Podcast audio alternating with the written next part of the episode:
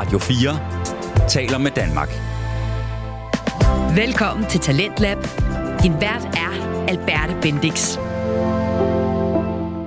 Rød løber, store ballgowns, glamour, guldstatuetter og drama. Oscars, det vil altså for 95. 20. gang blive uddelt natten mellem den 12. og 13. marts.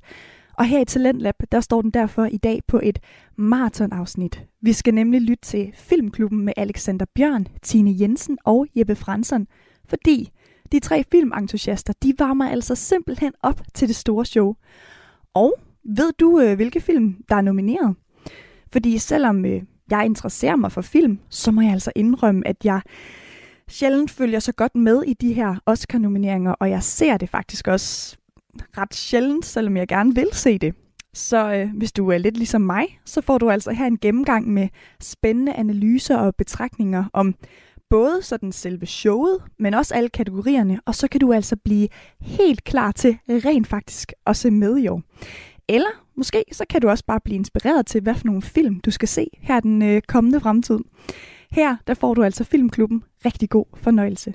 Well, in a moment, one of these 10 movies will join a list that includes On the Waterfront, Midnight Cowboy, The Godfather, and The Deer Hunter. The other nine will join a list that includes The Grapes of Wrath, Citizen Kane, The Graduate, and Raging Bull.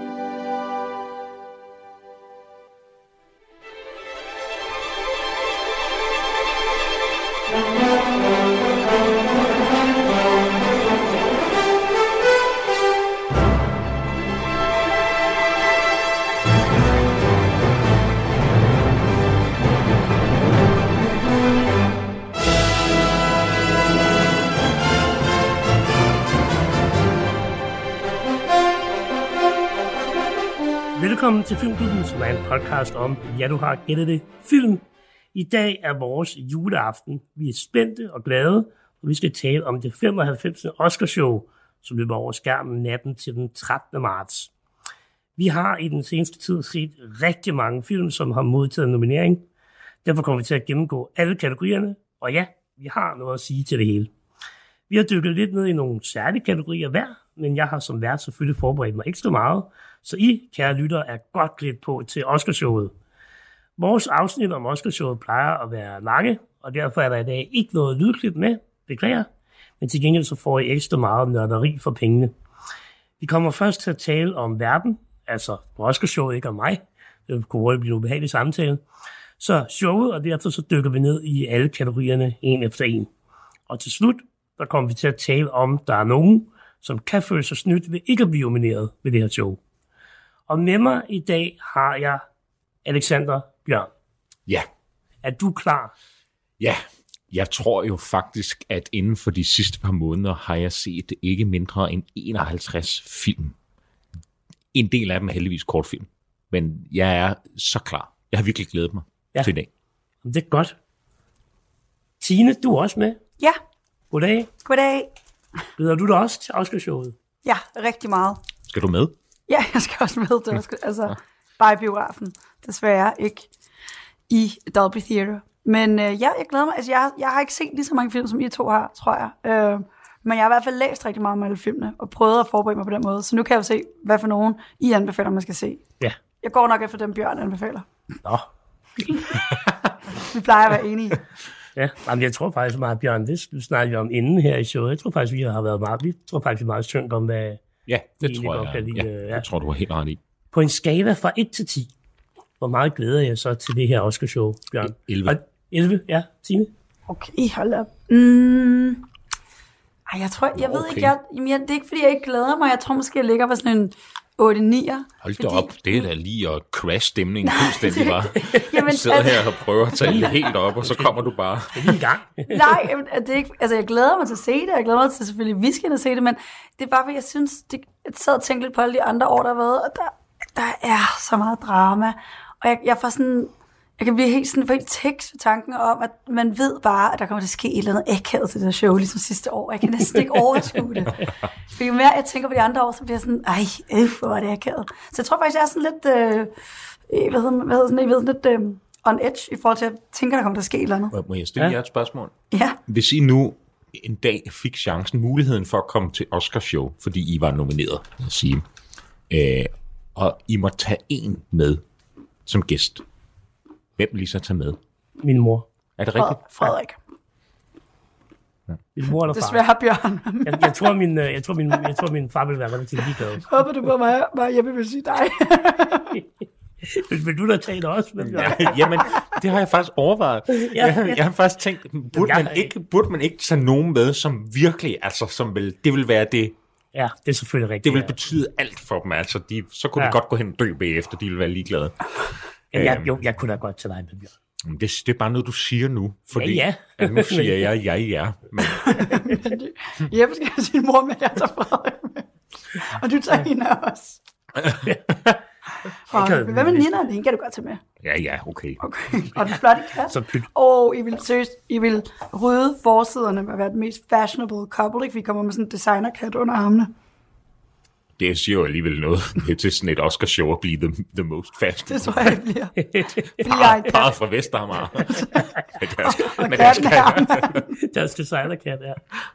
Vi er, vi er tilbage på børsen med godt udstyr, og det er vi glade for. Foran os, der har vi øh, chips og bolcher, alt det, øh, som selvfølgelig alle anbefaler at spise, når man skal op til et podcast.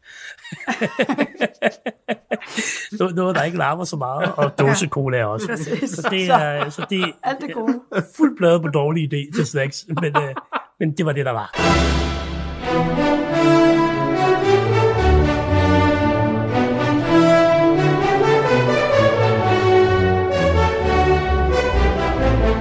Lad os starte med at tale lidt om værtsrollen.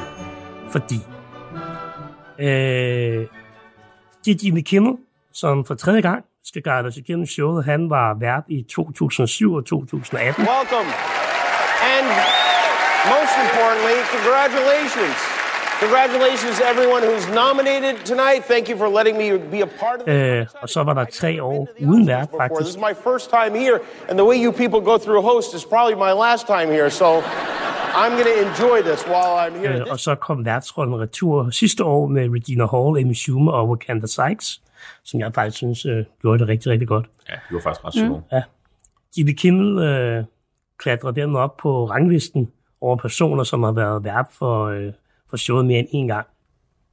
Han deler sjettepladsen med en del andre, for eksempel øh, Steve Martin og Jerry Lewis. Rekorden er dog stadig Bob Hope, som har været vært 19 gange. 14 gange solo og 5 gange som en del af et værtspar. Så der, øh, der skal altså noget til for at komme op på, på, på ham. Øhm, hvorfor er det, at værtsrollen er så vigtig til sådan et Oscar-show? Og er den overhovedet vigtig? Tine, hvad, hvad tænker du om det? Altså, øh, ja, altså, jeg synes, den er vigtig, fordi jeg synes egentlig, de lykkedes meget godt de år der, hvor de ikke har haft en vært på. Øhm, men det er jo stadig verden, der er med til ligesom at øh, køre den røde tråd og lave nogle jokes og sådan noget. Jeg synes også, det hele underholdningsværdien ligger også rigtig meget i værtsrollen. Og så kom, synes jeg ligesom de her år, hvor der ikke har været en vært på, eller sådan der, alle de her, øh, hvad hedder sådan nogle presenters, alle dem, der kommer ud og præsenterer priserne, har ligesom prøvet lidt at tage sådan en rolle, hvor de skal være sjove, og det bliver bare sådan alt for karikeret på en eller anden måde.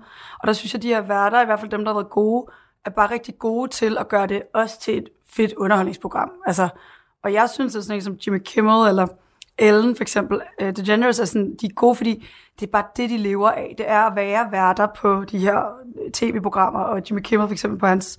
Og det synes jeg, jeg synes, de fungerer rigtig godt, fordi de, det er det, de gør hele tiden. Så det virker mere naturligt, end det bliver det der lidt for overkarikeret. Uh, nu skal vi være rigtig sjove, ha, ha, ha. Og det falder bare altid til jorden, synes jeg. Jeg Og vi synes, kommer, vi kommer til at dykke lidt mere ned i Jimmy Kimmel øh, lige om lidt, så lad os, lad os starte sådan helt overordnet med, med værtsrollen, Bjørn. Hvad, hvor, hvor, hvorfor tænker du også, at det er vigtigt at, at have en vært på sådan en Oscar-show? ja, ja, ja. Jeg burde være vært. Ja, enig. Tænker jeg enig. også, ja. Hvem vil du så tage med? Det jeg vil sige bare, var bare at, det, at det er overraskende, at i en sal fyldt med øh, filmverdens angiveligt øh, bedste talenter, så er der relativt få af dem, der kan finde ud af at have lange jokes over øh, scenen. Ja. Altså, det er virkelig, jeg er meget enig med det, du siger, Tine. Der, er- der er, det er tråkrummende pinligt ja. nogle gange. Det er så elendigt. Noget af det der, og det, det er fandme ikke fedt at se på. Nej. Og det er jo, Det er fandme ikke fedt at se. det er det altså. og det er lidt ligesom at være til familiefest eller bryllup, ikke? Altså, mange dårlige taler kan redde sig en god toastmaster. Ja, Ej, det er Og, rigtig øh, godt sagt. Og det er jo det, Jimmy Kimmel han er i næste uge, når han skal hoste Oscarshowet. Øhm, og så må man sige, at der har været en del skandaler, og de har faktisk primært været der, mens der har været værter, ikke? Altså, Jo, jo, jo. øh, nu var det Will Smith sidste år, og sidst Jimmy Kimmel var vært, der var det jo La La Land øh, versus Moonlands skandalen. Ja.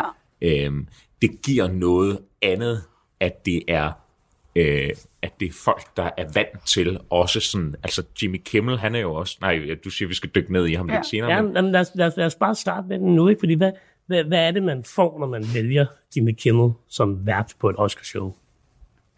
og det sikrer valg. Ja, nå, men jeg tror også, som- jeg tænker også, det det, du var på vej til at sige, Bjørn. Altså det der med, se som Jimmy Kimmel, han, han gør det her hver uge, eller jeg ved ikke engang hver dag, jeg ved ikke, hvor ofte han laver sit show der, men det vil sige, at han er bare vant til alle mulige scenarier, der kan opstå. Både øh, kriser og alt muligt, fordi det er de her, det, jeg tænker, hans show også er et live show, det er faktisk, det, der er jo publikum på alt muligt. Så altså, han må være vant til alle mulige ting. Og jeg kan simpelthen ikke huske, hvordan han håndterede den der La La Land situation, for det hele var sådan rimelig mærkeligt og det aller, aller sidste. Men de er ligesom ret gode til at føre tingene videre, hvis noget kikser. Og jeg tror bare, at han er sådan... Jeg synes bare, han er god til ligesom at skabe en eller anden ro, og en eller anden sådan, man ved, at ligesom, han tager en i hånden, og hvis der er nogen akavet, der kommer og præsenterer ham, så skal han nok føre det videre på en ret sikker måde. Men jeg tror, du har, jeg tror, du har ret, Bjørn, når du siger, at han er det sikre kort. Altså, Ja. jeg tror også, det er det, man gerne vil have øh, for Oscarshowet. Det var også derfor, man havde, man havde Bob Hope og altså alle de der, dem der, dem, der er vant til at lave det. Det tror jeg også, du har ret i, Tine. Og man kan sige, det, det som komikere kan, versus skuespillere måske, er jo også improvisationen. Mm. Så hvis der sker noget undervejs til sådan en show, så kan Jimmy Kimmel jo godt gribe den, og så, og så komme tilbage på sporet. Det er jo det, er jo det der er noget af fordelen ved at, ved at, at, at være vært. Og så vil jeg sige, noget, noget af det, Jimmy Kimmel er god til, det er jo også balancegangen, ikke? Altså, vi skal heller ikke ud i en Ricky Gervais ved Golden. Globe, fordi det bliver for meget til et Oscarshow. Ja. Men Jimmy Kimmel er god til at balancere lige der, hvor at det bliver ikke for meget, men vi, vi er tæt på, ikke? Øh, og det er, øh, og, og det synes jeg klæder sådan et Oscarshow. Ja, der synes jeg måske, at Jimmy Kimmel er et ret sådan kedeligt valg. Øhm, og det vil også være en, en som Ellen for eksempel. Altså, det er jo meget, det er jo meget, altså man griner af det, og det er jo meget fint og hyggeligt. Men de tre værter, vi havde sidste år, var jo fænomenale, fordi ja. de, det var jo sådan lidt Ricky Gervais-agtigt, uden det er ikke sådan helt den samme type sådan personligt rettede jokes, de kører. Men de kører sådan lige på grænsen. Der var hele det der med, at nu skulle alle de lækre mænd op, og øh, de mm. skulle lige, der var noget galt med deres mikrofoner eller sådan mm. et eller andet, så de skulle lige med om bag. Altså det er jo virkelig, i princippet er det en joke, der kan gå gå helt galt. Ja. Øh, og det, det, var, det synes jeg er fedt, man tør vælge nogen, der sådan lige pepper det lidt op. Det er jo ny formand for akademiet øh, i år, og øh, det er jo, øh, altså seertal til Oscar øh, har, er jo stærkt dalende, mm. og folk bliver ved med at rate det som et dårligere og dårligere show. Så der er jo en kamp om at få lukket folk til at følge med i det her. Og det tror jeg, det er derfor, man vælger Jimmy Kimmel, fordi han er et stort brand, et stort navn, som man kender. Jeg kan ikke lade være med at tænke på, at du har et, et kæmpe folie øh, fyldt, eller over, altså du har, du har så mange ekstremt dygtige kvindelige komikere, amerikanske ko- komikere og skuespillerinder, som du kan vælge, der kunne gøre præcis det samme som Jimmy Kimmel, og måske endnu bedre. Mm. Og jeg forstår ikke, hvorfor de ikke er valgt. Måske er der lidt sandhed i den reklamevideo, Jimmy Kimmel har lavet til Oscar, hvor det er sådan en Top Gun øh, øh, sådan mock-off, hvor de jo fortæller ham, at de har prøvet alle andre. Well, let me be perfectly clear. You were not my first choice, or my second choice, or my third, fourth, fifth, or eleventh choice. In fact, we asked a lot of people before you. Og der er måske et lille gram af sandhed i, at det er ikke sikkert, at Jimmy Kimmel er det første valg. Der er jo ret mange, der takker nej til værtsrollen, fordi det er ret krævende at være vært. Altså, det er, jo, der, er- det er jo et enormt skrivearbejde og forberedelse, og hvordan man skal gøre det, det kræver bare enormt der er meget arbejde. Og Jimmy Kimmel har jo i Oscarsæsonen også sit eget show ved siden af, som også er en vigtig sådan, platform for mange af de her filmskabere, for ligesom at, at fremme deres øh, Oscar-chancer. Så der er bare dobbelt op på arbejde i den periode, og derfor tænker jeg, at der er ret mange, der, der vælger at takke, tak nej. Jeg synes, det er lidt kedeligt med Jimmy Kimmel, men det skal nok blive sjovt og hyggeligt. Jamen, jeg tror, jeg tænker, at altså, jeg, ja, det gælder ro i sjælen, sådan, okay, så, så er der i hvert fald en, der måske prøver at køre det show nogenlunde øh, dramafrit, eller sådan akavet frit.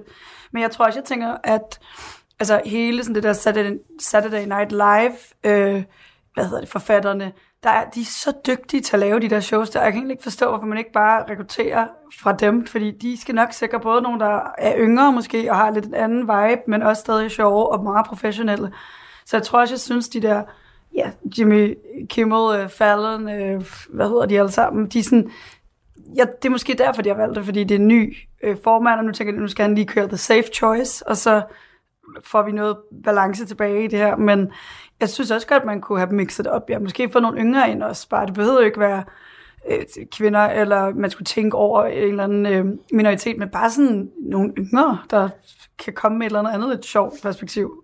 Man kan jo sige, når man, når, når man for Oscarshowet har prøvet det, at det jo sådan rent historisk set ikke ja. gået særlig godt. Altså Neil Patrick Harris var jo en... Øh, altså hvis uh, Rage Against the Machine er på toplisten over navn, der skal spille på Roskilde Festival, så var Neil Patrick Harris jo et topnavn. Alle vil have ham som Oscar vært. Og det blev jo ikke særlig godt. Øh, det samme med Seth MacFarlane, ikke? Øh, stif, øh, stifteren, øh, skaberen af Family Guy, ikke? Øh, hvor det heller ikke blev særlig godt. Det blev sådan lidt øh, faldt på halen, øh, humor, ikke? Okay, øhm, okay, undskyld, jeg var kigge og synes, hvad hedder hun nu, Anne Hathaway og... Ja, det var heller ikke særlig og, ja, det var også lidt. Så man kan sige, når, når man har prøvet nogle ting af, og, og måske gjort det, du efterspørger, Tine, så er det måske ikke gået særlig godt. Så man kan også godt forstå, hvis Oscar så også nogle gange går lige tilbage og siger, nu tager vi lige to år med Jimmy Kimmel, eller som de jo mm. gjorde i 17-18, eller hvor det var, ikke? Altså, og så kan man tage en chance med de der tre kvinder, man tog sidste ja. år. Og, altså, så man også altså, får udviklet det lidt, ikke? Øh, ja og måske fylde på, ja, som du siger, på, altså med noget andet. Men jeg tror egentlig også, at jeg sådan tænker, at øh, det også virker som om, at de seneste år, der været sådan en desperation i, i showet, fordi som du siger, Bjørn, at ser talen dag, så det bliver meget den der sådan, okay, jamen, nu skal det bare blive, øh, nu skal jeg nærmest sige, jeg ved, TikTok-videoer over det hele, og sådan, så bliver det også, jeg tror Grammy gjorde det også lidt, hvor de prøvede lidt for meget at gøre det ungt og moderne, og det falder også, det skal ligesom bare, det må gerne have sin form, og det må gerne være traditionelt, ja. men det må gerne få nogle sådan nogle indspark på noget andet. Det kan også være, at man har dobbelt vært, ikke? Med en OG og så en uh, ung eller andet, ikke? Eller sådan. Jeg tror i hvert fald, at... Øhm, ja, jeg tror, det skal... Jeg tænker helt sikkert, at det skal blive sjovt. Jeg synes i hvert fald, han var sjov sidste gang. Jeg, øh, ja, jamen, både i 17 og 18. Altså, jeg, det er nogle sjove øh, startmonologer. Jeg synes altid, at Jimmy Kimmel er god, og man kan sige, det, ja. det, det er jo egentlig lidt sjovt, at han er blevet sådan... Øh, uh, Mr. America talkshow host. Ikke? Men, altså, jeg kan huske, dengang jeg var ung, og så uh, The Man Show, Altså, det, det var sådan en rimelig grænsesøgende og voldsomt kvindejournalistisk program, hvis man viste det i dag, ikke? Altså, jeg kender jeg slet ikke, det med Nej, det skal du prøve at google. Nej, det, det tror jeg ikke. Eller YouTube. Det tror jeg, jeg skal. Det, altså, det synes jeg, det er ret sjovt. Radio 4 taler med Danmark. Velkommen til Talentlab. Din vært er Alberte Bendix. Og her i Talentlab på Radio 4, der lytter vi altid til Danmarks nye talenter inden for fritidspodcasts. Og i dag der er det Filmklubben med Alexander Bjørn, Tine Jensen og Jeppe Fransson. De tre filmentusiaster de har i dag et øh, maraton-afsnit til os. De varmer nemlig op til Oscarshowet, som der sendes øh, natten mellem den 12. og 13. marts. Og vi har lige hørt om værtsrollen til det her show, og nu der skal det altså handle om selve showet. Du, du nævnte ganske kort mod Smith, og det og jeg lover det sidste gang, vi nævner ham mm. i dag. Øhm, Godt. Ah, Lad os måske, måske. Øh, og han stjal jo desværre, øh, hvad hedder det, overskrifterne sidste år, hvor det jo ellers var et utroligt godt show, som jeg allerede har sagt. Men det er som om, at Oscar-show altid skal ramme sig en eller anden form for mm. skandale. Og lad os håbe, at det i år ikke sker, men at vi får et skide godt show med grin og tårer. Hvad ser I, øh, I allermest øh, frem til showet? Selvfølgelig ud over alle de flotte kjoler, Bjørn, som mm. du jo længes efter hver år. Altså, det gør jo lidt. Det er meget sjovt. Ja. Um, det er jo også... Øh, Oscar har jo nu et, øh, et kriseteam stående klar til øh, hvis lignende sager, som, som den sidste år, jeg nu har fået at vide, jeg ikke må, må nævne øh, med navns nævnelse. Vi humor snart. ja, ja, det skulle ske igen, så øh, jeg glæder mig jo egentlig bare til at se nogle statuetter, altså blive langet over disken, og til at se nogle fede øh, takketaler. Jeg glæder mig sindssygt meget til skuespillerkategorien. Det ja. bliver sindssygt spændende. Ja, det gør det. Æh, ja, fordi for, for en gang skyld, ved sidste år, der var det jo sådan fuldstændig no-brainer. Ja, det var så kedeligt ja, sidste år, altså, ikke? Hvem, hvem der ville vinde. Altså, det var også derfor, jeg nemlig skulle kunne få alle rigtige, ikke? Jo. I år, der, der farer jeg også en lille blinde i forhold til, hvem, hvem der vinder hvad, ikke? Øhm. Jo. Så det er, det er, det er jeg ret spændt på. Ja, enig. Øh, så tror jeg lidt, jeg altid overvurderer betydningen af, af sådan politiske fænomener omkring showet. Øh, fordi sidste år snakkede, det var lige efter invasionen af Ukraine, og tænkte vi, det må komme til at, at rydde det hele. I, men det gjorde det på ingen måde. Det fyldte ingenting. Ingenting overhovedet. Øh, det kunne måske det, det kunne være, at det fyldte lidt mere nu, men jeg, jeg tror det sgu ikke. Øh, der er jo faktisk en russisk film nomineret. Ja. Øh, men øh, ja, så det, det er også lidt spændende at se. Men det er også lidt som om, at det lige nu ikke helt er på mode at sådan være for politisk som skuespiller. Altså, det, er sådan- jeg, jeg synes ikke, man sådan ser de der skuespillere, som man har gjort tidligere i forhold til altså MeToo. Altså, der er ikke, lige nu er der ikke nogen af de der bølger, hvor det simpelthen bare skyller ind over landet, og, og noget, som man bare er med på, ikke? Så det, kan, det er en uge endnu, så de kan jo nå, Ja, ja, kan det ske. ja, Ja, der kan kan jo nå at ja. fuck helt Ja. op, jo, Ja, altså. ja, ja, ja. Men øh, og så, altså, sidst var det jo sådan noget, øh, så kigger vi mod en recession og økonomisk krise, det er vi jo sådan lidt over igen, ikke? Jo. Øh, Nu er der bare øh, fuld gas og... Ja, i hvert fald for dem, der er involveret i Oscar-showet, ikke? Jo. Ja. Hvad, hvad, hvad med dig, Tine? Hvad, hvad glæder du dig mest til? Mm, altså, jeg tror, jeg glæder mig til sådan at blive øh, sådan, I ved, sådan overvældet. Eller sådan det der med at blive, sådan, blive virkelig godt underholdt. Øh, hvor man sidder, og man, ja, som du siger, jeg bliver tuder eller griner. Eller det der med at sidde og virkelig føle sig underholdt. Og jeg tror egentlig, det var også noget af det, som var sidste år i showet. Det, er sådan, det var jo, jeg for eksempel mange af takketegnerne, de var ikke sådan, der var ikke de der, hvor man sidder og sådan helt slået bagud talen, eller øh, altså, jeg tror, jeg sådan, det det, jeg glæder mig lidt til, og man er heller ikke helt vildt overrasket ved prisåret. Der var så lige noget, der skete lidt dramatisk på scenen lige pludselig. Det gjorde, at man vågnede op, men altså, jeg tror bare, jeg synes sådan, jeg, jeg kan huske tilbage på nogle af de Oscar-øjeblikke, det er bare sådan, sådan en varm følelse af at sidde og være sådan, wow, det var godt nok vildt, eller fedt, eller sjovt, eller sådan. Og det er også det, der gør det så fedt, også at være inde og se det i biografen, uanset hvor absurd det kan lyde, at man bare sidder i så mange timer i en sal og ser et live show, men det er jo det der med, at når der så er en god tale, så klapper folk, eller man rejser sig, eller vi kan sidde til hinanden og være sådan, okay, det var sjovt. Og sådan. Altså, det, den del, synes jeg, sådan underholdningselementerne. Jeg glæder mig til at se kjolerne Ja, enig. Jeg og, også, og det er- jakkesættene. Og man kan sige, de gør, de gør jo faktisk lidt mere ud af, det var det sidste år, og det fører det videre nu, værtsrollen inden showet. Altså Vanessa Hudgens var jo vært Ja. sidste år inden på det der pre-show på den røde løber, sammen med nogle andre. Det er hun igen i år. Så de begynder også sådan at five sådan lidt ja, Ja, kendte ind det er- der til de der, ikke? Det er altid det mest er cringe så karikeret. overhovedet. Ja, ja, det er simpelthen meget prætentiøst. Ja, Jeg glæder mig også til, jeg glæder mig til takketalerne. Jeg synes, de seneste år har det været sådan, øh, de færreste takketaler, der har været gode, og det synes jeg har været ærgerligt. Øhm, og så glæder jeg mig over til den her, øh, jeg synes altid, det er fedt, der kommer det her mix med, at der også bliver noget live musik, øh, med de her sange, der er nomineret skal spille. Og uanset om man så synes, de er kedelige eller ej, så, så giver det altid noget ekstra. Øh, altså, det, det skal virkelig være dårligt for, at man, man de sidder og sidder og falder i søvn. Det har vi dog prøvet et par gange, Ja. og jeg tænker, hold da kæft, ikke? De der øhm, langsomme ballader der. Ja. Men, øh, men jeg tænker, sådan en som Lady Gaga for eksempel skal jo synge, og det, øh, det tror jeg, at, øh, så kan vi være enige i, hvor, hvor, hvor god sangen er, ikke? Men, Men, ja. ja. men, men, men hun skal nok, øh, og man ved, at hun synger rigtigt og, og instrumentalt og sådan nogle ting, ikke? Så øh, Og Rihanna kommer. Det Ja. ja. synes jeg faktisk, glemte lige at sige, hvad Ja. jeg glæder mig meget til. Ja, Ja, nu så jeg jo Super Bowl Ja. halftime show, Ja. ja. så selvfølgelig glæder jeg mig også til at se Rihanna Enig. optræde her med sin pregnant mave.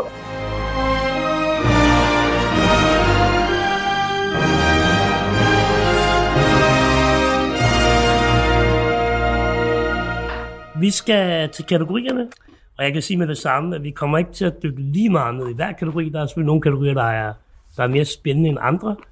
Men jeg synes efterhånden, når vi også optager øh, filmklubbens øh, episoder, at vi faktisk er blevet ret gode til også at, hvad skal man sige, øh, sætte pris på nogle af de der kategorier, der måske ikke fylder så meget i selve showet.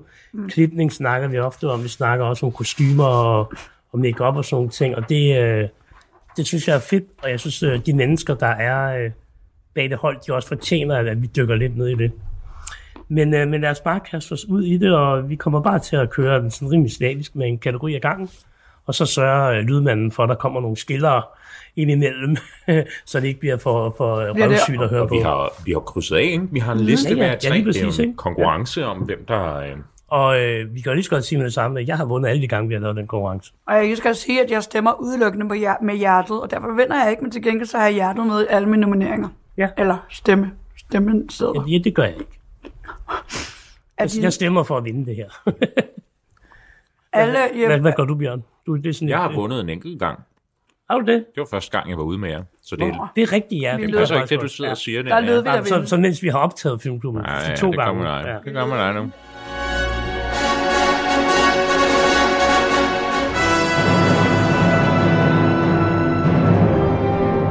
Skal snakke om, øh, til at starte med, bedste lyd. Og øh, det har ikke noget med musik at gøre, men det er simpelthen øh, lyden i filmen.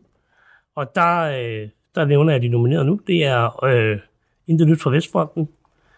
Og så er der nogle navne, jeg tænker, det er sådan relativt ligegyldigt. Hvad hedder det? så er der Avatar, The Way of Water, The Batman, Elvis, og så Top Gun Maverick. Og øh, hvad hedder det? Favoritten, det er, det er Top Gun. Øh, og så øh, er der en potentiel outsider, der er intet nyt fra Vestfronten, øh, som kunne gå ind og, og tro øh, Top Gun der. Øh, hvis jeg bare skal lægge ud med at tro, hvem jeg vinder, jeg tror, den tager den kategori, så er det Top Gun. Og jeg synes faktisk, lyden i... Altså, jeg, jeg var ikke særlig meget til den første Top Gun-film. Jeg synes, den er... Altså, jeg tror, man skal være teenager eller voksen i 80'erne sådan rigtigt for at forstå det. Det var jeg trods alt ikke. Hvad hedder det? Øh, for at forstå øh, hype omkring Top Gun, men jeg synes faktisk, øh, den her Top Gun-film, den, den kunne altså et eller andet. Det må jeg bare sige. Jeg synes faktisk, den var fed. Øh, jeg, jeg tror, det er den, der ender med at, at, at snuppe statuetten. Hvad, hvad har du sat, kryds ved, Tine? Jeg skulle, jeg skulle lige se. Hvad har jeg sat der? Øhm, jeg har sat ved Elvis øh, som et oprør mod, at jeg ikke synes, at øh, Top Gun skal få det kryds, fordi jeg synes, det er simpelthen noget af det dårligste, jeg har set nogensinde. Sammen med Glass Onion, så øh, jeg øh, stemte øh, på Elvis, fordi at, øh, så heller ikke Elvis min stemme. Du synes simpelthen, Top Gun Maverick var noget? Nå, okay, ja. Hvad, hvad med dig, Bjørn? Hvad har du sat? Ja, jeg synes jo faktisk, det her var en af de svære kategorier. Enig. Og meget enig i, at det var, det var Top Gun eller Intet Nyt fra Vestfronten. Jeg har sat mit kryds ved Intet Nyt fra Vestfronten. Altså, det, er jo, det, er jo, det ryster en i ens grundvold, ja. når man ser på en ubehagelig måde. Ikke på en fed Ja. måde, ligesom Top Gun gør.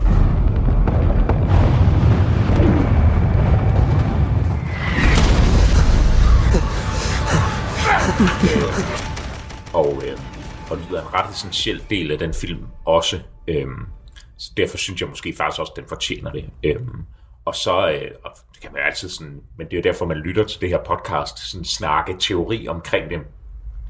Det spørger jo stadigvæk lidt, at Tom Cruise har den der affære med øh, Scientology. Ja. Øh, og det tror jeg også er afholdende fra, at den film den når meget længere end nomineringer. Mm. Øhm, Ja. Så, øhm, Det er en god pointe. men, ja. men det, kunne, det, det vil ikke overraske mig, hvis det var Top Gun, der løb med den, og jeg tror også, du har ret i, når du siger, at det er stor favoritten lige nu. Ja. Men øh, jeg håber på intet nyt.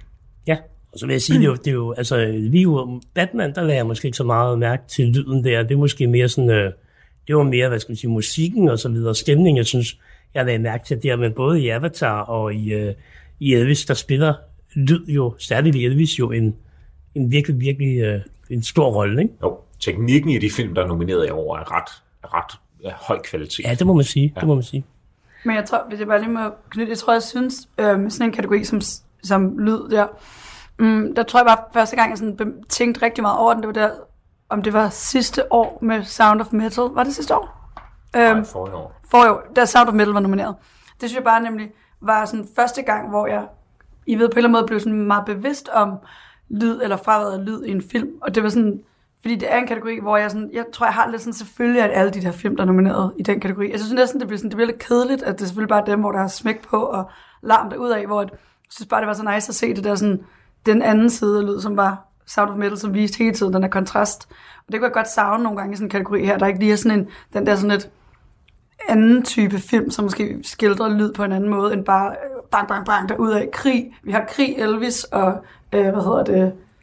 Jauer. Ja, ja, ja. Men jeg kan sige, at Batman kunne måske tage lidt ind i det, du siger, ikke? For det er jo ikke, fordi der er sådan er vildt meget smæk på et Batman. Batman. Det er jo sådan ret, det er ret sådan en dunkel film, ikke? Og Ja, sådan det er dunkel rigtigt. lyd, og, og det er mørkt, og det er mørkerødt og sort, og, og der spiller lyden jo faktisk meget fint ind i det. Ja. Øhm, men, men det er rigtigt, hvad du siger. Det er jo der, hvor man skal sige, at der er noget, hvad skal man sige, kunstnerisk, som øh, ligesom, fordi det er jo et eller andet sted, at det er jo også, ja, du skal passe på, hvad jeg siger, det er jo lidt nok mm. at undvære lyd, ikke? Men altså, det, jeg savner med til, det er jo så et eksempel på, at det ikke er let, men det faktisk kan spille ret godt ind, ikke? Jo, eller fordi jeg synes også, Coda havde det vel også vel en lille smule sidste år, ikke? Altså, Ja. ja. så jeg synes, ja, det er sådan noget, det er et ønske til alle jer øh, filmmager derude. Prøv at udfordre lyden i jeres film fremover. Men det ville fandme også være en dårlig Jet-Jager-film, hvis man ikke fik det der. Nej, det ville være grineren. Jeg vil elske, hvis de der film, der rent faktisk, fordi grund til, at jeg ofte, en og en grund til, at jeg ofte er imod, alle de der film, det er jo fordi, at de larmer så meget, synes jeg. Ikke? Ej. Så jeg, Inden Tine bliver en 80-årig gammel mand, nej, jeg vil bare gerne, så, øh, så skal vi gå videre.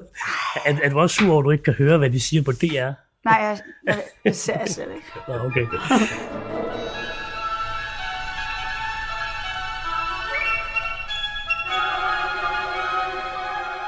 Vi skal snakke om visuelle effekter. Der er de nomineret uh, øh, Intet Nyt fra Vestfronten, Avatar, Batman, Black Panther, Wakanda Forever, og så er det Top Gun Maverick. Bjørn, hvis du skal starte lidt med at fortælle, hvem øh, du har... Øh, Det er altså nok den kategori, jeg er næsten stensikker på, øh, falder i Avatars favør. Øh, altså, det er, jo, det er jo en animationsfilm. I virkeligheden, den burde jo nærmest være nomineret i den kategori. Øh, så, så for mig er der, er der slet ingen tvivl. hvad, hvad, hvad, hvad med dig, Tine? Hvad har du selv med? Jeg har sat Avatar på der. Det vil jeg også give Bjørn ret. Det er sådan, igen, jeg tror også, det er der, den måske forhåbentlig bliver øh, hyldet, ikke? Men øhm, ja, Avatar. Ja, jeg har også Avatar. Det er jo, øh, hvad hedder det? Øh, ja, det, det, det, er, det er ikke en sådan vildt spændende kategori.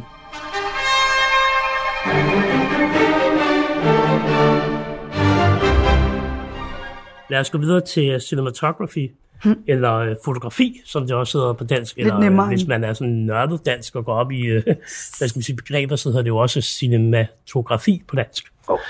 Øhm, hurtigt til gang. Cinematografi Jeg synes, det er rigtig svært at sige. cinematografi, cinematography, fotografi.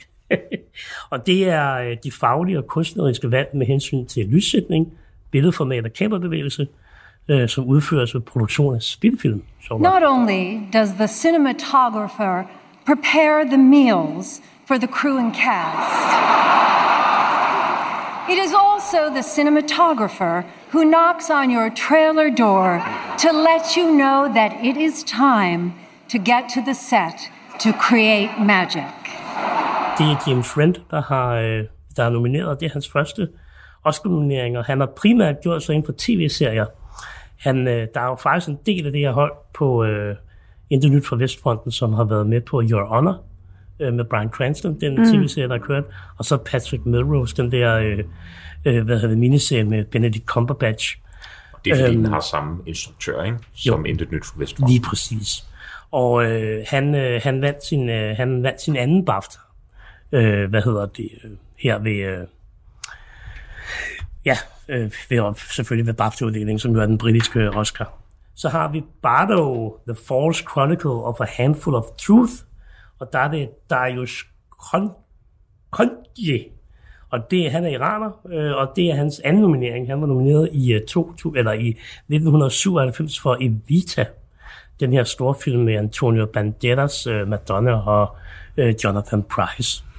Så har vi øh, Elvis med Mandy Walker, og det er også Mandy Walkers første nominering. Han er australier. Øh, han har blandt andet lavet foto på øh, den nye Mulan-film, Hidden Figures, som kom for nogle år siden, og så Australia. Så han har også tidligere været med på noget af det her Bas Luhrmanns produktioner. Og så er der altså en af et navn, som jeg i hvert fald kan huske. Det er Roger Deakins øh, fra Empire of Light, som er nomineret, og han er en af Hollywoods grand old men. Han har hele 13 Oscar-nomineringer og vundet to gange. Han vandt øh, sidste år for 1917, og i 2018 for Blade Runner 2049.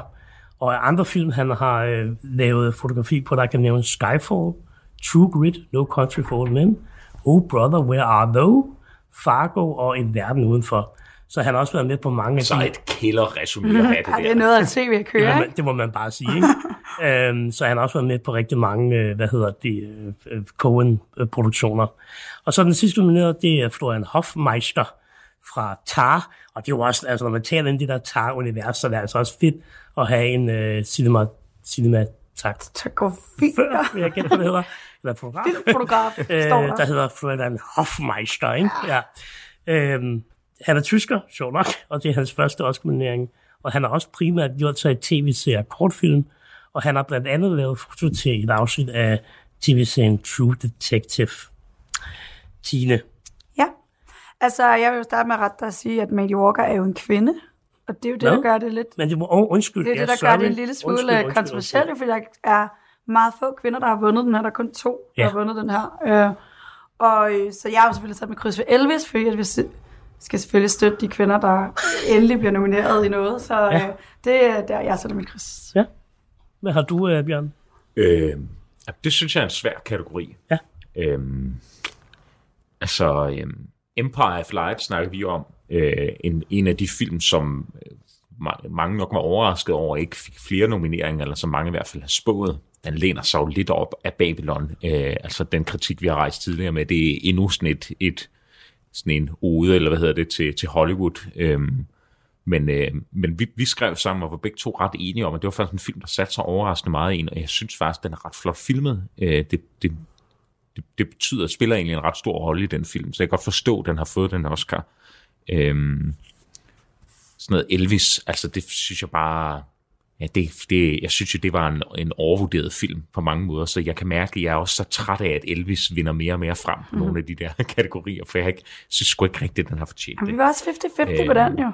Og så er der sådan en som Tar, som jo er en, synes jeg, er en helt fænomenal film, særligt fordi jeg er sådan en klassisk musiknørd og elsker Kate Blanchett, så det var bare sådan to af de- de bedste ting for mig i verden, der lige mødtes der øh, til en fænomenal god film. Jeg tænker, vi også kommer til at gå lidt mere i dybden med øh, Mm. senere i programmet. Ja.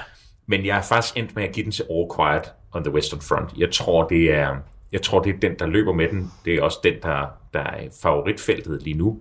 Øhm, fordi jo, at den kan jo meget lidt, ligesom lidt en 17 i virkeligheden kunne, ikke? Øh, de er begge to første verdenskrigfilm. og det her med at vise de lange øh, skyttegrave og alt det kaos, der egentlig er. Men det, som jo også, synes jeg, er en fælde i en krigsfilm, er typisk, at den bliver for kaotisk at se på. Øhm, den her er jo faktisk ret smuk at se på. Og det er jo også det, der er det forfærdelige ved den krig, den afspejler, ikke? Den natur og den skønhed, der er omkring dem, som bare bliver destrueret øh, langsomt undervejs. Så, så det, det, det er jeg ret sikker på, at den, der i hvert fald burde få den, synes jeg. Øh, Jamen, jeg er heller ikke i tvivl om, at det er den, der kommer til at vinde. Altså, det spiller simpelthen en større rolle i den film, end de gør i nogle af de andre, og, og gør det bedre end nogle af de andre også. Man kan sige, øh, hvis der skal være et shout-out til en af de andre, så det er den her Bardo, The Force Chronicle of a Handful of Truth, øh, som jeg også har set, og den, øh, der spiller, hvad skal man sige, øh, spiller det ret meget også. Øh, og det er en ret syret film, øh, så jeg ved ikke lige helt, hvordan jeg sådan skal, skal forklare det, men der er en masse sådan flashbacks, og øh, man leger lidt med billedformatet hele tiden, og man ved ikke rigtig, hvad der er nutid, og hvad der foregår hos ham Bardo, og altså, så det ja, det, den, øh, men, men den er så, det er den, der øh, hvad hedder der, har lavest chance for at vinde for det bookmakerne, men jeg, jeg er også ret sikker på, at det bliver øh, Intet Nyt fra Vestfronten og James Friend, der, der får sin første øh, Oscar-statuette. Du lytter til Talentlab på Radio 4. Og her i Talentlab, der er vi i gang med et maratonafsnit. Vi lytter nemlig til Filmklubben med Alexander Bjørn, Tine Jensen og Jeppe Fransson. Og Filmklubben er altså, som navnet det også indikerer, en podcast om film og tv-serier. Og i dag der er det en helt særlig episode. De tre værter de varmer nemlig op til Oscarshowet, der sendes natten mellem den 12. og 13. marts. Og det tager altså sin tid at gennemgå alle de kategorier. Lad os bare komme tilbage. Så går vi videre til øh, kostymdesign kostymedesign. Kostymedesign. Der har jeg skrevet, at den er svær at forudse.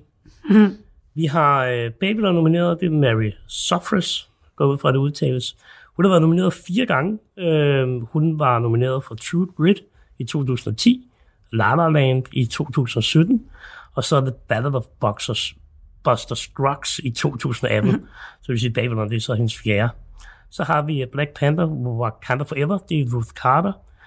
Øh, hun vandt i 2019 kostymer for den øh, første Black Panther-film, og har øh, været nomineret for kostymer til øh, Amistad, den her Steven Spielberg-film, og så Malcolm X. Så har vi Elvis, det er Catherine Martin. Øh, hende kommer vi til senere, så hende skal vi ikke dykke ned i lige nu, øh, fordi hun, øh, hun er faktisk nomineret tre gange øh, for Elvis, både som producent, men også som øh, produktionsdesigner, og så som kostymer. Så har vi Shirley Kurata for Everything, Everywhere, All at Once, og det er med en titel, jeg bliver rigtig irriteret over at sige. Ja, jeg Det den også, her, finde på øh, noget det bedre her, den her udsendelse her. Det hendes første nominering, hun har ikke været nomineret før. Og så har vi Mrs. Harris Goes to Paris med Jenny Beaven, og hun, øh, lige så snart man ser Jenny Beaven, så vil man godt kunne genkende hende, hvis man har set øh, Oscar-shows de sidste, de sidste par år. Øh, hun er altså sådan meget, øh, hun ligner lidt en husmor, altså, øh, men er altså sådan meget øh, spraglet og, og, og, og fedt øh, klædt på. Øh, jeg har skrevet, hun er en legende i Hollywood, det synes jeg. Det er hendes 12. nominering, hun har vundet tre gange. Hun vandt sidste år for Cruella, og så har hun også vundet for, på det du siger, Tina, Mad Max Fury Road, og så øh, vandt hun også for A Room with a View. Og så lavede hun også kostymer til A King's Speech. Skal jeg starte den her gang? Jeg tror, øh, apropos det du sagde, Bjørn, jeg tror Elvis øh, kommer til at tage den her. Jeg mener også, at den vandt øh, BAFTA for bedste kostymer. Mm. Og jeg synes bare, at det spiller så central en rolle i hele den her portrættering af Austin Butler som Elvis. Øhm, øh, og det gør den bare sindssygt godt. Altså helt vildt godt. Øhm, så det, øh, det tror jeg, at det er den, der kommer til at vinde. Jeg tænker, uh, Everything Everywhere at Once er nomineret, fordi man jo prøver lidt med de her kostymer til datteren til hende her hovedpersonen. Ellers synes jeg ikke, det sådan er, er noget, øh, noget spændende. Så har, jeg, så har jeg ikke set Mrs. Harris Goes to Paris. Øhm, ja, så... Og jeg, jeg tror ikke, at Wolf Carter vinder den igen for, øh, for Black Panther. Tine? Ja, altså jeg er helt enig. Øh, jeg har sat den med Elvis, og altså man kan sige, øh, hende med Catherine Martin, ikke hun hedder, er jo gift med Baz Luhrmann, så de, hun har jo, de følges jo ad igennem øh, alt. Øh, og, undskyld, og hun er, det er jo det, der er så fedt ved Baz Luhrmann, det er jo hele det der univers, og det synes jeg også, kostymerne er med til at skabe. Øh, og det synes jeg i hvert fald, at det den, den, den kan, som du siger, Jeppe. Det er jo bare, altså, hvem har ikke lyst til at designe Elvis-kostymer? Det tænker jeg må være en sådan rimelig fed øh, opgave, hvis man har lyst til det. Og hun, hun ser også bare mega vild ud. Hun er sådan en, man har lyst til at Altså, hun er simpelthen, man kan glæde sig til at se på øh, den røde løber. Hvad siger du, Bjørn? Jamen, jeg er også øh, ret sikker på, at det bliver Elvis. Jeg synes, at Black Panther burde vinde den, fordi jeg synes, det er den, der har de absolut flotteste kostymer. Men du har helt ret, Jeppe, den fik den sidst, og det er den samme, og derfor får den ikke igen, for det er for de samme kostymer, der går igen. så det vil være lidt åndssvagt at nominere det to gange, men de er ret flotte.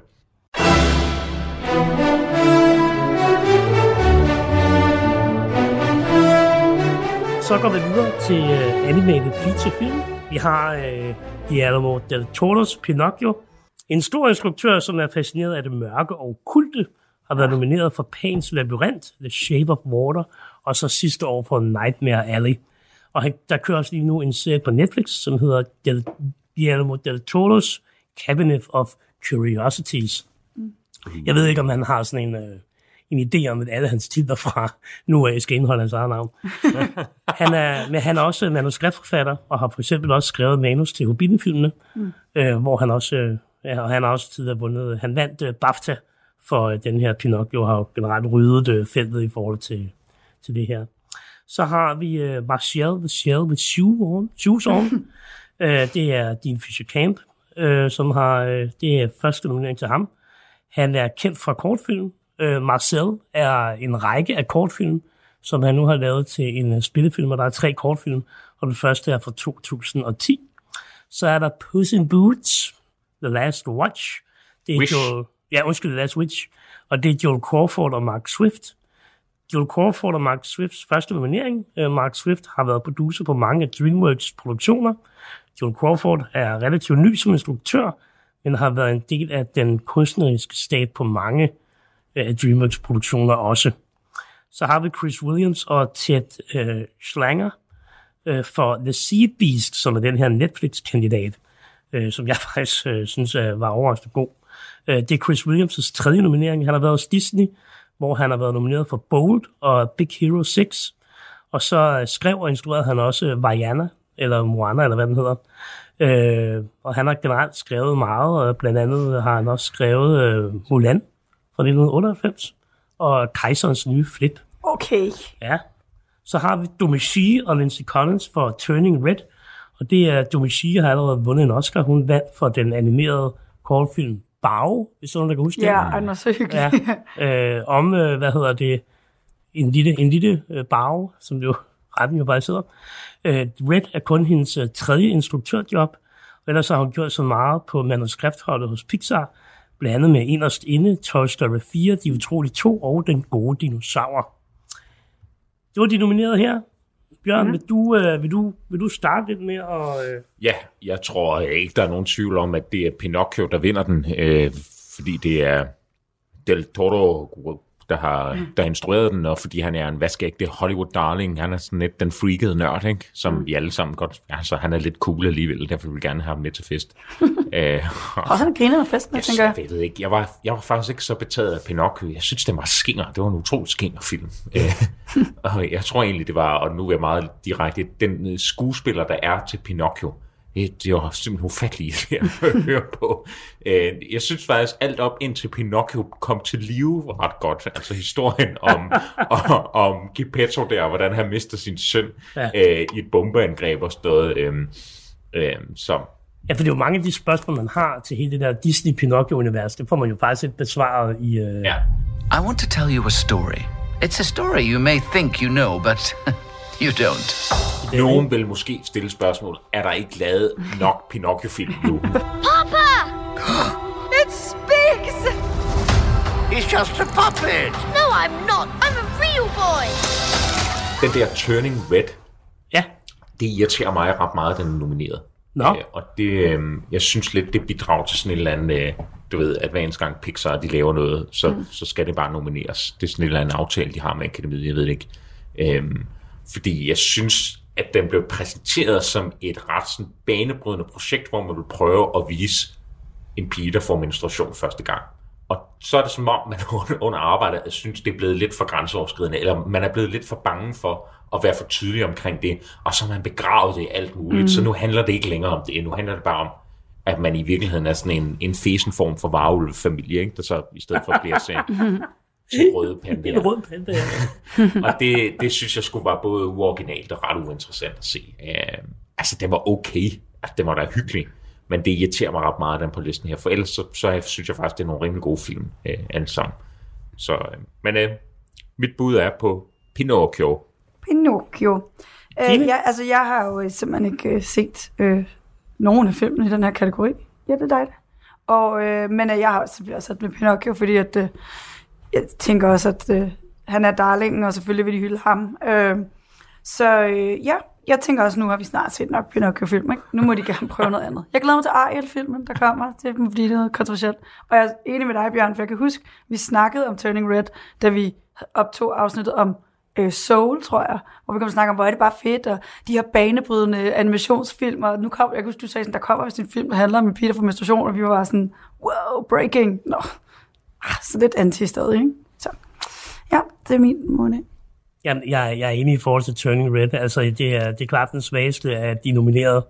Øh, jeg har øh, en lille kærlighed for Marcel, Shell with Shoes On.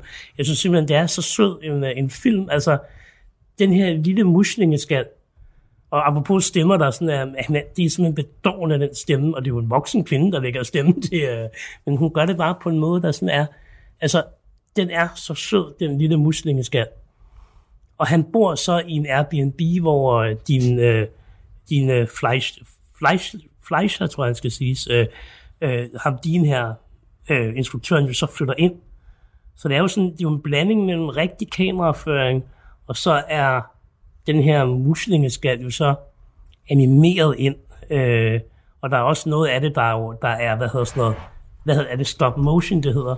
Mm. Det der, hvor man jo så, så, så rykker du det, og så Stop motion picture. Ja, ja lige præcis, ikke? Og, som Pinocchio jo er, jo er. Mm. og jeg synes, Pinocchio er en ufattelig flot film.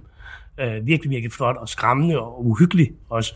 Øh, og det er, jo, det er jo derfor, den er, øh, den, den, tænker jeg, øh, ender med at vinde.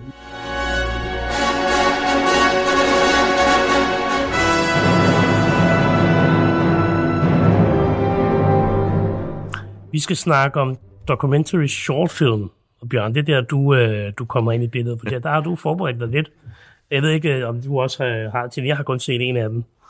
Dem, der er nomineret, det er The Elephant Whispers, det er Kartiki Gonzalez og Gwyneth Monga. Det er deres første Oscar-nominering. Den handler om et par i Sydindien, der virer deres liv til at passe på en baby-elefant. Så er der Howl Out. Det er Avendia Abugera og så er det Maxim Abugayev, det er deres første nominering. Så er der How Do You Measure a Year, uh, det er Jay Rose, Rosen, Rosenblatt, det er hans anden nominering. Han var også nomineret sidste år for When We Were Bullies. Så har vi The Martha Mitchell Effect, som jo er, Martha Mitchell var jo øh, kone til den justitsminister, der var under Nixon, og begyndte lige pludselig at tale omkring hele det her Watergate-halløj. Øhm, hun var gift med John N. Mitchell. Det er første nominering til Anne Albergue. Gætter på det. Anne Alberg, måske. Så er der Stranger at the Gate, det er Joshua Seftel og Carl Jones, og det er første nominering til, til, til de to. Bjørn, du, har, du, du har jo set, har du set den her? Ja, jeg har set dem alle. Vil, vil du ikke fortælle lidt om, hvad du synes? Jo, øh, jeg synes egentlig, de, de, de, de nu siger det lidt hårdt, der er mange af dem, der er ret uinteressante. Eller Okay. der er sådan, altså, hvorfor lave altså, den der, for eksempel Elephant Whisper, den er jo meget sød, men øh, den er også lidt for sød, ikke? Øhm, så jeg ved ikke, øh, den der Martha Mitchell-effekt, det er sådan, øh, øh, altså, der var jo ikke noget nyt i den. Altså, alt det, man får at vide i den, vidste man jo godt i forvejen, hvis man bare har interesseret sig en lille smule for Nixon, eller set film om Watergate-skandalen, eller sådan. Så der er jo ikke, der var ikke så meget hæsblæsende. Øh, den der havlaut er den, jeg tror, der vinder. Jeg tror også, det er den, der er storfavoritten til at vinde. Det er jo en russisk film, eller den foregår i Rusland og følger en russisk marinebiolog. Øh, den er så filmet, tror jeg, i 2021, så på den måde, så er man ikke helt på clinch med, med sådan krigsførsel og alt muligt andet. Men jeg ved ikke, hvor meget det kan betyde for den, øh, selvom det jo faktisk er det New Yorker, som ligesom er, er producenterne bag den. Så altså, i, i bund og grund er det jo en amerikansk film, den har bare, bare russisk islet. Mm. Den, er ret, den er ret sød, eller altså, der bliver ikke sagt særlig meget i den, men men følger jo ligesom den her marinebiolog, der skal finde sådan nogle sølefanter, tror jeg egentlig det er.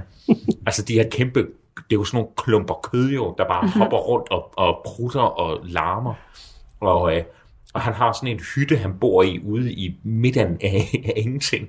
Og så vågner han i, nat, i løbet af natten og er sådan lidt, hvad er det for en lyd? Og han kører sådan noget, "Øh." og så åbner han døren, og så er der bare søelefanter overalt. Altså, så, så han er nødt til at kravle op på sit tag, og så, så hører man så en af de få gange, hvor han snakker, siger dagbog 15. oktober 2021, vågnet op om natten, og der er nu 95.000 søelefanter omkring min hytte. Jeg har fundet det, det, det, er, det er helt absurd sindssygt at se. Den her kæmpe flok, der bare lige pludselig om, men der er ikke noget sådan indhold. Det er jo ikke, fordi du lærer noget om deres natur, eller du får heller aldrig rigtig at vide, hvorfor han er på jagt efter dem. Så altså, den er meget sjov. Den er ekstremt flot filmet, og hvad der måske er endnu mere imponerende, og derfor den måske også Oscar-favorit, er, hvor hårdt det har været at skulle filme den, for vi er midt ude nærmest i den spirske ødemark, og det har været, jeg tror det er tre måneder, de følger ham her, for at få 20 minutters film, ja. ikke? Øh, i noget ekstremt vejr, som jeg ikke tror, vi tre, og måske dig, Tine, vil kunne øh, vil kunne holde til. Du og jeg hjemme, vi vil i hvert fald ikke. Ja, jeg gider det ikke. Nej, det, det gider jeg heller ikke. Så, så også den der imponerende historie om, hvordan filmen er blevet til, tror jeg betyder noget for, øh, for den chancer. Ja. Tina, har du, øh, har du set nogle af de her? Nej, ikke den her. Øh, så jeg har bare, øh, jeg har simpelthen bare valgt en, og tænkt, så satte sig jeg. Jeg har valgt The Martha Mitchell-effekt, fordi jeg tænkte, det var noget, om- jeg, kunne, det er det var noget, jeg kunne genkende. Det om en kvinde. Ja. Ja, nej, jeg tror, jeg var sådan, okay, nej, det, det er okay, det kan jeg være lidt med på. Så det var faktisk en af dem, jeg bare har, øh, har skudt ud så nu må vi se. Jeg har set en af dem, og det er The Elephant Whispers, øh, så det er den, jeg har satset på. øh, men altså, kappet er lidt mellem den, du sagde, Bjørn, og så Elephant Whis- Whispers, og så, øh, øh, hvad hedder det, øh, Stranger at the Gate. Øh, var, var det den, du nævnte, eller hvad? Nej, nej, Stranger have, det, er jo en, det er jo en true crime øh, dokumentar, som så viser sig ikke at være en true crime. Altså jeg tror, den starter med at sige, forestil dig, du bor sammen med en morder eller sådan noget, og så følger den ligesom planlægning af et massemord mod en øh, moské i, Det rigtigt, ja. i, Ja. i USA.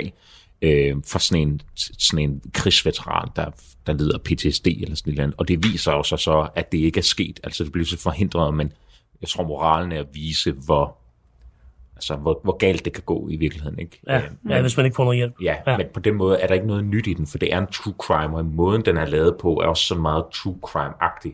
Så når du sidder og ser den, er det ikke sådan, Mm. ja. Det er også meget populært, jo. Jeg må ikke sige noget af det, jeg synes, der er fedt ved mange af de her kortfilm og dokumentarer, det er, at Ja. de er stort set alle sammen tilgængelige Ja. ja. frit på YouTube eller andet, og de er selv lagt op af producenter, så de er ret nemme at se. Så hvis man lige mangler 20 minutters quick fix, så, øh, så kan man altså, de er jo alle sammen fine og gode, jo, så kan man lige øh, hoppe ud og gøre det. Ja. Radio 4 taler med Danmark. Jeg bryder lige ind her midt i Filmklubbens opvarmning til Oscarshowet, fordi om lidt, der er der nyheder her på kanalen. Men lige bagefter, der vender vi altså selvfølgelig tilbage med mere Oscar-opvarmning sammen med Alexander Bjørn, Tine Jensen og Jeppe Fransson med Filmklubben. Der skal det blandt andet handle om musikkategorierne, og de taler altså om, hvorfor de elsker de her kategorier, og hvorfor det øh, passer rigtig godt ind til Oscar-uddelingen at have musikkategorier, og hvorfor det også på en eller anden måde er lidt øhm, uden for kontekst. Men nu, der er der nyhederne her på Radio 4.